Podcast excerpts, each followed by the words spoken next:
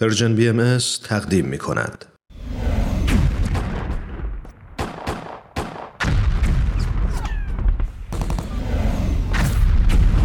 معماران صلح.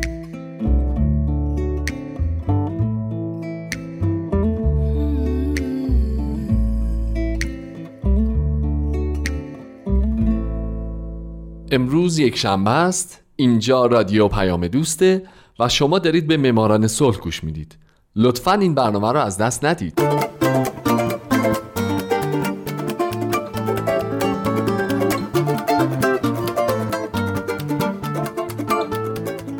سلام به شما. به معماران صلح خوش اومدید. من تو این برنامه سعی می‌کنم به زنان و مردان و شرکت ها و مؤسساتی بپردازم که به خاطر فعالیت هاشون به نوبل صلح دست پیدا کردن. کسانی که یا تمام زندگیشون رو وقف صلح کردن یا در برهی از زمان کاری کردن که دنیا برای ما جای امتری باشه. من هومن عبدی هستم و از شما دعوت می‌کنم که به معماران صلح شماره 21 گوش بدید.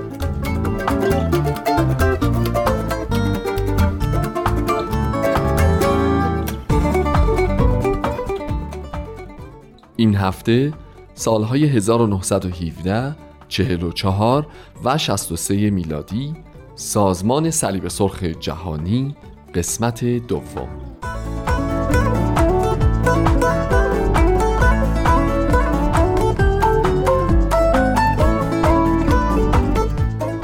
اگه یادتون باشه که حتما هست هفته پیش درباره سازمان صلیب سرخ جهانی و اینکه چجوری به وجود اومد و چه کارهایی باید بکنه و انتخاب آرمش و اینجور چیزا صحبت کردم.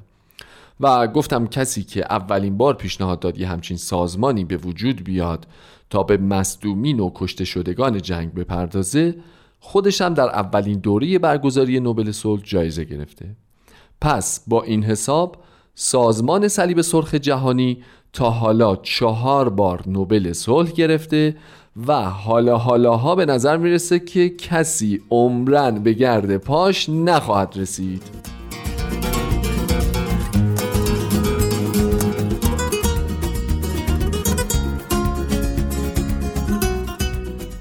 اما یکی از کارهای بزرگی که صلیب سرخ جهانی کرد فعالیتاش در جریان جنگ جهانی اول بود. در واقع جنگ جهانی اول چالش بزرگی بود که شاید اگه همکاری جوامع صلیب سرخ ملی نبود سازمان صلیب سرخ جهانی نمی‌تونست اون رو پشت سر بگذاره. پرستاران صلیب سرخ از سراسر جهان از آمریکا بگیرید تا ژاپن اومدن تو میدون. البته نه میدون جنگ بلکه میدون کمک رسانی و خدمات پزشکی به جنگجویان کلیه طرفهای درگیر در جنگ.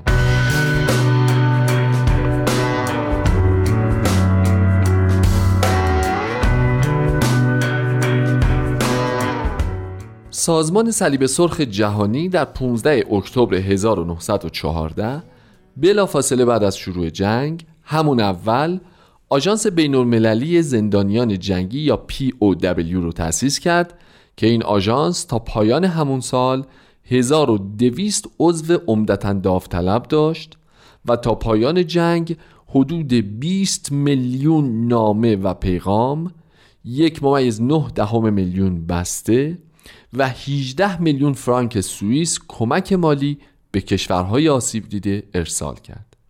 ضمن اینکه این آژانس تونست باعث بشه 200 هزار زندونی و اسیر بین طرفین متخاصم مبادله بشه.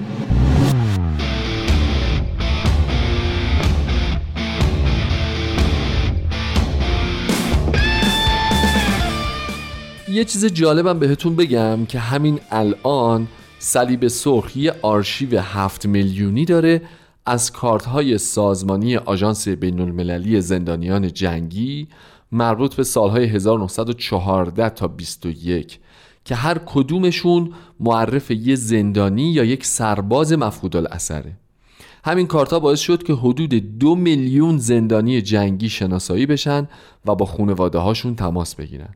و البته این آرشیو رو هیچ کس حق دسترسی بهش نداره به غیر از خود صلیب سرخ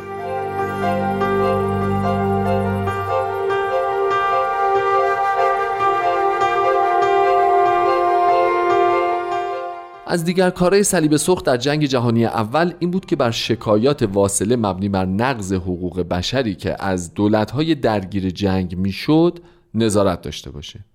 همچنین زمانی که در این جنگ برای اولین بار از سلاحهای شیمیایی استفاده شد سازمان صلیب سرخ به شدت نسبت به این موضوع واکنش نشون داد و اعتراض کرد.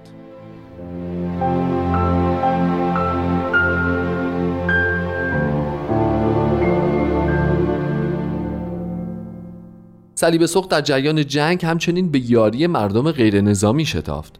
اونم بر اساس قوانین جنگی کنوانسیون ژنو که در سال 1907 به تصویب جامعه جهانی رسیده بود. ضمن اینکه صلیب سرخ تا پایان جنگ از 524 اردوگاه در سراسر اروپا به وسیله 41 نماینده دیدن کرد.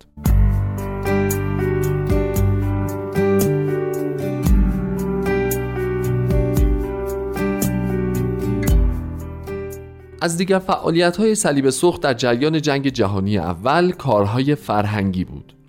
اون زمان مردم زیادی بودند که مشتاق جنگ بودند. بنابراین صلیب سرخ کارت پستال هایی رو طی دو سال از 1916 تا 18 چاپ و منتشر کرد از اردوگاه های بین المللی زندانیان جنگی. این تصاویر نمایانگر فعالیت های روزمره زندان از جمله توضیح نامه های رسیده از خانواده ها بین زندانیان بود. هدف این سازمان از این اقدام ایجاد امید و تسلای خاطر در قلب خانواده های زندانیان بود و همچنین نشون دادن واقعیت جنگ به اونها.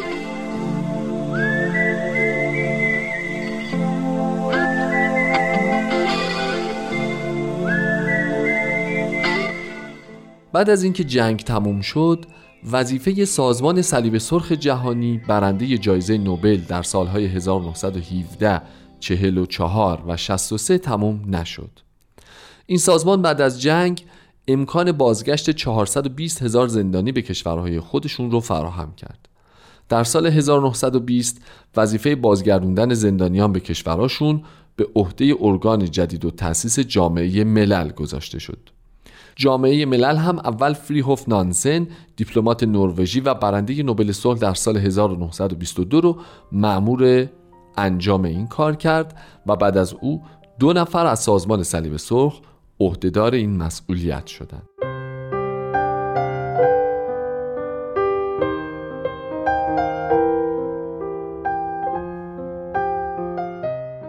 صلیب سرخ بعد از جنگ و در سال 1923 بنا به نیازهایی که داشت تغییراتی رو در سیستم خودش انجام داد. از جمله اینکه در اون زمان فقط شهروندان ژنو می‌تونستند در این سازمان خدمت بکنن. اما از اون سال به بعد دیگه همه سوئیسی ها می‌تونستن در صلیب سرخ به خدمت مشغول بشن. همچنین با توجه به تجربیات جنگ متممی در سال 1925 به عهدنامه ژنو الحاق شد که استفاده از گازهای خفه کننده و مسمومیت زا و سلاحهای میکروبی رو ممنوع اعلام می‌کرد.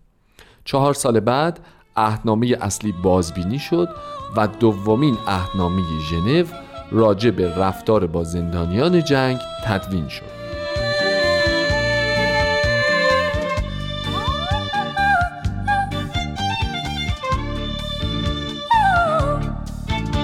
جنگ با اینکه اتفاق تلخیه اما وقایع اون و فعالیت های سازمان صلیب سرخ جهانی در زمان جنگ شهرت و صلاحیت این سازمان رو نزد جامعه بین المللی بالا برد و منجر به گسترش تلاش ها و شایستگی ها شد. اما این باعث نشد که سازمان صلیب سرخ جهانی هرچی بگه جامعه بین المللی راحت بپذیره. مثلا در سال 1934 این سازمان پیشنویس پیشنهادی برای یک عهدنامه دیگه به منظور حفاظت از غیر نظامیان در طول درگیری های مسلحانه رو به جامعه جهانی پیشنهاد داد اما دولت های جهان خیلی رقبتی به پذیرش این پیشنویس نشون ندادن و نه اونو تصویب کردند و نه مشارکتی برای تکمیل کردن این پیشنویس انجام دادن. چون فکر می‌کردن که این مسئله خیلی اولویتی نداره. اما وقتی جنگ جهانی دوم شروع شد احتمالا باید به این نتیجه دیگه رسیده باشند که بدجوری اشتباه می‌کرد